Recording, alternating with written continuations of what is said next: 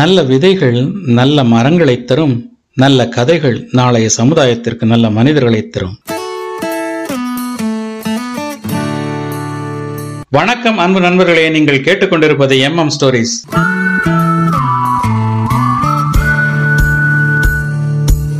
வணக்கம் அன்பு நண்பர்களே. எல்லாரும் எப்படி இருக்கீங்க? ஹாப்பியாக இருக்கீங்களா? இன்றைக்கி நம்ம கதையில் பொய்யலூர்னு ஒரு கிராமத்தில் கோயில் திருவிழா. இந்த கோயில் திருவிழாவில் கோயில் குளம் அம்மன் சாமி தேர் இப்படி எல்லாமே அலங்காரம் ரொம்ப அற்புதமாக இருக்கும். இந்த பொய்யலூர் கோயில் திருவிழாவுக்கு உள்ளூர் மக்கள் மட்டும் இல்லாமல் வெளியூரில் இருந்தும் மக்கள் ரொம்ப கூட்டம் கூட்டமாக வருவாங்க. முக்கியமாக அந்த வெளியூர் மக்கள் வர்றதுக்கு காரணம் என்னென்னா இந்த கோயில் திருவிழாவில் போடுற கடை. இந்த பதினோரு நாள் திருவிழா இந்த கோயில் திருவிழா வந்து பதினோரு நாள் திருவிழா. இந்த திருவிழாவில் போடுற கடையெல்லாம் ரொம்ப அற்புதமான இருக்கும். எல்லா விதமான கடையில் சின்ன பிள்ளைகளுக்கு விளையாட்டு சாமான்லேருந்து பெரியவங்களுக்கு தேவைப்படுற வீட்டு சாமான்கள் வரைக்கும் எல்லா பொருட்களுமே அந்த கடை தெருவில் வாங்கலாம். அந்த பதினோரு நாள் திருவிழாவில் போடுற கடை தெருவில் வாங்கலாம். இந்த கடைகள்லாம் வந்து சும்மா வந்து பதினோரு நாள் ஒரு தற்காலிகமான கடை தான் அப்படின்னு சொல்லி சும்மா சாதாரணமாக ஏதோ அலங்காரம் பண்ணியிருக்க மாட்டாங்க. ரொம்ப நேர்த்தியாக ரொம்ப அழகாக வந்து ஜோடிச்சிருப்பாங்க கடையெல்லாம். இந்த கடை அலங்காரங்கள் இருக்குல்ல வெளியில் வந்து எலக்ட்ரிக் லைட் அலங்காரமாக இருக்கட்டும் இல்லை பெயிண்டிங்கில் பண்ணுற அலங்காரமாக இருக்கட்டும் இல்லை வாசலில் போடுற கோலமாக இருக்கட்டும் எல்லாமே வந்து மிக நேர்த்தியாக ரொம்ப அற்புதமாக இருக்கும். இதை வேடிக்கை பார்க்குறதுக்காகவே மக்கள் வந்து வெளியூர்லேருந்து வருவாங்க. ஒரு தனி சிறப்பாக இருக்கும்னு வைங்களேன். இப்போ இந்த ஊர் திருவிழாவுக்கு வெளியூர்லேருந்து சீனுன்னு ஒருத்தன் வர்றான். இந்த சீன் எப்படின்னு கேட்டிங்கன்னா ரொம்ப வந்து ஆட்களோட சேர்ந்து பழகிறது இல்லை தனியாகவே வந்து த- தனிச்சையாகவே எல்லா முடிவையும் எடுப்பான். இப்போ இந்த சீனை வந்து அந்த கோயில் திருவிழாவுக்கு வர்றான் உள்ளே போகிறான் சாமியெல்லாம் கும்பிடுறான் அலங்காரம்லாம் பார்த்து பிரமிச்சு போகிறான் கோயிலுக்கு உள்ளே ஆகட்டும் வெளியே ஆகட்டும் பெயிண்டிங் அலங்காரம் எல்லாமே நல்லா இருக்குது எல்லாத்தையும் பார்த்து தேர் சாமியெல்லாம் பார்த்து ரொம்பவே பிரமிச்சு போயிட்டு அப்புறம் கடத்தெருவை பார்க்கலாம் அப்படின்னு சொல்லிட்டு வர்றான். கடத்தெருவில் வரும்போது ஒவ்வொரு கடையும் பார்த்து பார்த்து மலைச்சு போய் நிற்கிறான் இப்படி வந்து ஒரு கடையில் நிற்கும்போது அந்த கடையில் எலக்ட்ரிக் லைட்லாம் வந்து ரொம்ப அழகாக பண்ணியிருக்கு டிசைன் டிசைனாக பண்ணியிருக்கு எப்படி ஜோடிச்சிருக்கு அப்படின்னு கேட்டிங்கனாக்கா ஒரு கோபுரமும் கோபுரத்துக்கு ரெண்டு பக்கமும் வந்து வாழை மரமும் வாழை மரத்தில் வந்து பூக்களும் அப்படி கொலை தள்ளி பூக்களோடு இருக்க மாதிரியும் ரொம்ப அழகாக நேர்த்தியாக இருக்குது.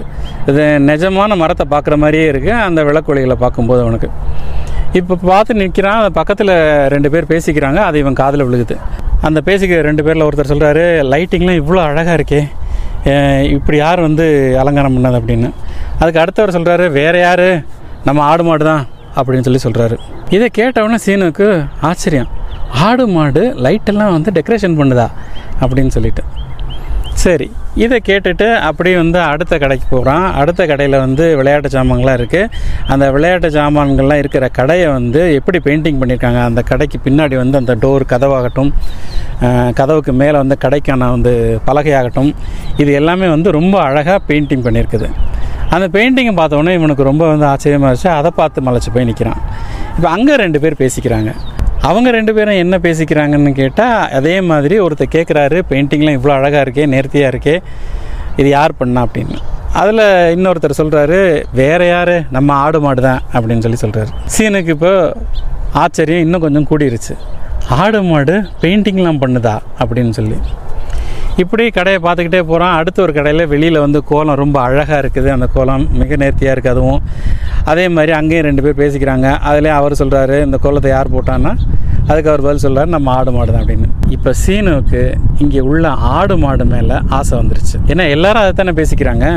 ஆடு மாடும் அலங்காரம் பண்ணுது ஆடு மாடும் பெயிண்டிங் பண்ணுது ஆடு மாடும் கோலம் போடுது இவ்வளோ அழகாக நேர்த்தியாக பண்ணுது அப்படின்னு சொன்ன உடனே சீனுவுக்கு இந்த ஊரில் உள்ள ஆடு மாடு மேலே ஆசை வந்துருச்சு. இப்போ அந்த திருவிழா கடைகளில் எங்கேயாவது ஆடு மாடு விற்கிறாங்களா அதை நம்ம வாங்கிட்டு போகலாம் நம்ம ஊருக்கு அப்படின்னு சொல்லி பார்க்குறான் திருவிழா கடைகள் தள்ளி ஒரு சின்ன ஒரு மைதானம் மாதிரி இடம் இருக்குது அங்கே வந்து கூட்டம் கூட்டமாக ஆடு மாடுகளை விற்றுக்கிட்டு இருக்கிறாங்க.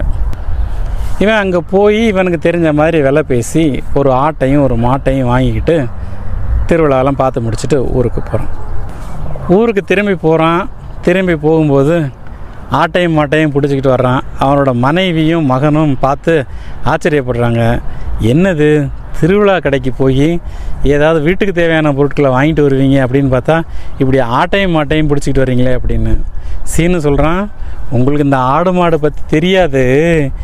இந்த ஆடும் மாடும் என்னென்ன வேலைகள்லாம் செய்யுங்கிறத பொறுத்திருந்து பாருங்கள் ஏன்னா இந்த ஆடு மாடும் அந்த அளவுக்கு வந்து நம்ம வீட்டை வந்து டெக்கரேட் பண்ணி கொடுக்க போகுது அப்படின்னு சொல்லி சொல்கிறான் இவங்களுக்கு ஒன்றும் புரியல. சீனோட மனைவிக்கு மகனுக்கும் ஒன்றும் புரியலை. சரி அப்பா என்னமோ சொல்கிறாருன்னு சொல்லிட்டு பையனை வேடிக்கை பார்த்துட்டு போயிடுறான். இவன் போகிறான் வீட்டுக்கு போகிறான் கொல்லப்புறத்தில் ஆடையும் மாடையும் கட்டி போட்டுட்டு அதுங்களுக்கு வந்து சாப்பாடு போட்டுட்டு இலை தலையெல்லாம் கொண்டு வந்து ஆட்டுக்கு போடுறான் வைக்கல கொண்டு வந்து மாட்டுக்கு போடுறான். இப்படி எல்லாம் போட்டுட்டு மாட்டுக்கிட்ட சொல்கிறான் இன்றைக்கி சாப்பிட்டுட்டு ரெஸ்ட் எடுங்க. இன்றைக்கி தான் வந்திருக்கீங்க நீங்கள் சாப்பிட்டுட்டு நல்ல ரெஸ்ட் எடுங்க. நாளைக்கு பெயிண்ட் டப்பாலாம் வாங்கிட்டு வந்து தர்றேன். நம்ம வீட்டுக்கு அழகாக பெயிண்ட் அடித்து கொடுத்துருங்க. அப்படின்னு சொல்கிறான் இந்த மாடு அப்படியே அவனை பார்க்குது. கீழேருந்து மேலே வரைக்கும் பார்த்துட்டு என்னமோ சொல்கிறான் அப்படின்னு கேட்டுட்டு அது பாட்டுக்கு வைக்கல மேயுது. அதே மாதிரி ஆட்டுக்கிட்ட போகிறான் ஆட்டுக்கிட்ட போயிட்டு அதே மாதிரி இன்றைக்கி தான் நீ வந்திருக்க. நம்ம வீட்டுக்கு நல்லா சாப்பிட்டு ரெஸ்டடு நாளைக்கு பெயிண்ட் டப்பாலாம் கொண்டு வந்து கொடுக்குறேன். நம்ம வீட்டுக்கு நல்லா அலங்காரம் பண்ணி கொடு அப்படிங்கிறான். அந்த ஆடும் இப்படி பார்க்குது அவனை. கீழேருந்து மேலே வரைக்கும் இப்படி பார்த்துட்டு என்னமோ சொல்கிறானே அப்படின்னு சொல்லி கேட்டுட்டு அது பாட்டுக்கு அதை இலையும் தலையும் மேய ஆரம்பிச்சிருச்சு. இப்போ ஒரு நாள் ஆச்சு ரெண்டு நாள் ஆச்சு இப்போ மூணாவது நாள் பெயிண்ட் டப்பாலாம் கொண்டு வந்து மாட்டுக்கு முன்னாடி வச்சுட்டு சரி நல்லா ரெஸ்ட் எடுத்துட்டீங்க.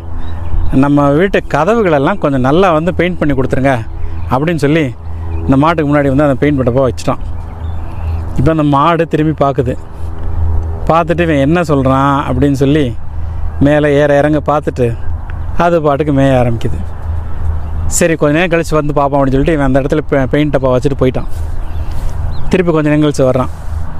வந்ததுக்கப்புறம் அது பாட மாடு அது வேலையை பார்த்துக்கிட்டு இருக்கே அதை கண்டுக்கவே இல்லை. இவன் வந்து திரும்பி வந்து மாட்டுக்கிட்ட வந்து என்ன நான் சொன்னது உனக்குன்னு புரியலையா?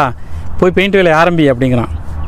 இந்த மாடு பார்க்குது என்னடா இவன் நம்மளை கொண்டாந்து கட்டி போட்டுட்டு சாப்பாடையும் போட்டுட்டு சாப்பிட விடாமல் நொய் நொய் நொயின்னு ஏதோ சொல்லிக்கிட்டு இருக்கானே அப்படின்னு பொறுமை இழந்துருது அந்த மாடு. இப்போ அவன் பெயிண்ட் டப்பாவை கொண்டு வந்து அதை முகத்துக்கிட்ட நீட்டுறான். இந்தா பெயிண்ட் போய் அடி அப்படின்னு. இந்த மாடா ஏற்கனவே கோவத்தில் இருக்கா? இருக்க கோவத்தெல்லாம் வச்சு எட்டி ஒரு உத அவனை. இந்த பெயிண்ட் டப்பாவோட சேர்ந்து போய் அவன் சுருட்டிக்கிட்டு போய் ஒரு மரத்தடியில் விழுந்துடுறான். விழுந்தவனை காப்பாற்றுறதுக்கு அவன் மனைவி மகனும் ஓடி வந்து என்னங்க என்னங்க? அப்படின்னு சொல்லி வந்து அவனை தூக்கிட்டு போய் கை காலெலாம் வந்து முதலுதவி பண்ணி கட்டி அவனை கட்டியில் படுக்க வச்சுட்டு என்ன ஏதுன்னு கேட்குறாங்க அவனுக்கு பேச முடியாமல் சொல்கிறான் இல்லை இந்த மாடு வந்து பெயிண்ட் அடிக்கும். நான் அந்த ஊரில் பார்த்தேன். இப்போ வந்து நம்ம வீட்டில் பெயிண்ட் அடிக்க மாட்டேங்குது அப்படின்னு. இப்போ மனைவிக்கு வந்து மகனை பார்த்து சொல்கிறான் உங்கள் அப்பா என்ன சொல்கிறாங்கன்னு எனக்கு புரியல. நீ போய் பொய்யலூருக்கு போ. போய் அங்கே என்ன நடந்துச்சுன்னு விசாரிச்சுட்டு வா அப்படின்னு சொல்லி பையனை அனுப்புகிறாங்க பொய்யலூருக்கு போன சீனுவோட மகன் அங்கே பஸ்ஸை விட்டு இறங்குனதும் அக்கம் பக்கத்து கடையில் போய் இங்கே வந்து யார் வந்து பெயிண்டிங் ஒர்க்லாம் யார் பண்ணுறா அப்படின்னு சொல்லி கேட்க இது வந்து சின்ன ஊர் தம்பி இது வந்து சின்ன கிராமம். இந்த கிராமத்தில் எல்லாமே வந்து எங்கள் ஆடு மாடு தான் பார்க்கும். ப்ளம்பிங் ஒர்க்காக இருக்கட்டும் எலக்ட்ரிக் ஒர்க்காக இருக்கட்டும் பெயிண்டிங் ஒர்க்காக இருக்கட்டும் எதுவாக இருந்தாலும் எங்கள் ஆடு மாடு தான். சின்ன ஊர் இருக்கிறதே ஒரு அஞ்சாறு கடை தான். அதுவும் திருவிழா டயத்தில் மட்டும்தான் நிறைய கடை போடுவோம். மற்ற நேரத்துலலாம் வந்து நிறைய கடை இருக்காது. அதனால் இங்கே இருக்கிறதே ரெண்டு பேர் தான் ஆடு மாடு தான் எல்லாத்தையும் பார்க்கும். நீ என்ன சொல்கிறீங்க அப்படின்னு அந்த பையன் அவரை ஆச்சரியமாக கேட்குறான் ஆமாம் எங்கள் ஊரில் எல்லாம் ஆடு மாடு தான் எல்லாத்தையும் பார்க்கும். அப்படின்னா அந்த ஆடு மாடையும் பார்க்கணும். அப்படின்னு சொல்லி என் பையன் கேட்குறான். சரி காட்டுறோம் அப்படின்னு சொல்லிட்டு அந்த கடைக்காரர் என்ன செய்கிறாரு இந்த சீனோட பையனை கூட்டிகிட்டு ஒரு இடத்துக்கு போகிறாரு அது ஒரு சின்ன கடை. அந்த கடையிலேருந்து ஆடு மாடு கொஞ்சம் வெளியே வாங்க அப்படிங்கிறாரு. அந்த கடைக்குள்ளேருந்து ரெண்டு பேர் வெளியில் வர்றாங்க. இவங்க தான் அந்த ஆடு. இவர் வந்து ஆடு அவர் மாடு அப்படின்னு சொல்லி சொல்கிறாங்க இப்போ சீனோட பையன் கேட்குறான் நீங்கள் வந்து ஆடு மாடுன்னு சொன்னீங்க. இங்கே வந்து ஆடும் மாடும் வரும்னு பார்த்தாக்கா ரெண்டு மனுஷங்களை காட்டுறீங்களே அப்படின்னு. அப்பா அவர் சொல்கிறாரு திரும்ப அந்த கடைக்காரர் சொல்கிறாரு ஆமாம் இவர் தான் ஆடு இவர் மாடு. இவரோட முழு பெயர் ஆடலரசன் அவரோட முழு பெயர் மாடசாமி. நாங்கள் வந்து எப்போவுமே ஆடலரசனை ஆடுன்னும் மாடசாமியை மாடுன்னு தான் கூப்பிடுவோம். அதே மாதிரி தான் கூப்பிட்டேன் வந்தாங்க அப்படின்னு சொல்லி அந்த கடைக்காரர் சொல்கிறாரு இப்போ தான் வந்து சீனோட பையனுக்கு என்ன விவரங்கிறது புரியுது. புரிஞ்சுக்கிட்டு அவங்களுக்கு ரொம்ப நன்றி சொல்லிட்டு சீனோட பையன் திரும்பி ஊருக்கு வரான் வந்து பார்க்குறாங்க. அப்பா கட்டிலில் படுத்திருக்காரு. கை காலெல்லாம் வந்து கட்டு போட்டுருக்காரு. பக்கத்தில் அப்பா கிட்ட போயிட்டு இருக்கு கோவம். பையனுக்காக பயங்கர கோவம். இவர் சரியாக வந்து விசாரிக்காமல் என்னத்தையோ பண்ணிக்கிட்டே இப்போ படுத்து கிடக்காரே அப்படின்னு சொல்லிட்டு பையன் வந்து அப்பாட்ட வந்து கோவமாக சொல்கிறான் பா நேற்று தான் பள்ளிக்கூடத்தில் ஒரு பாடம் படித்தேன் அந்த பாடத்தை நீங்கள் இப்போ கேட்டே ஆகணும் அப்படின்னு சொல்கிறான் அவர் சொல்கிறாரு அப்பா நானே வந்து முடியாமல் படுத்திருக்கேன். கை கால்லாம் உடஞ்சி கட்டு போட்டு படுத்திருக்கேன். இந்த நேரத்தில் இந்த பாடத்தை நான் கேட்கணுமா? அப்படிங்கிறாரு. பையன் சொல்கிறான் இந்த நேரத்தில் தான் நீங்கள் இந்த பாடத்தை கேட்கணும் அப்படின்னு. சரி சொல்லு கேட்டுக்கிறேன் அப்படிங்கிறாரு அப்பா. கண்ணால் காண்பதும் போய் காதால் கேட்பதும் போய் தீர விசாரிப்பதே மெய் அப்படின்னு சத்தமாக சொல்கிறான் பையன். அப்பாவுக்கு ஒன்றும் புரியலை. என்ன தம்பி சொல்கிற அப்படிங்கிறாரு.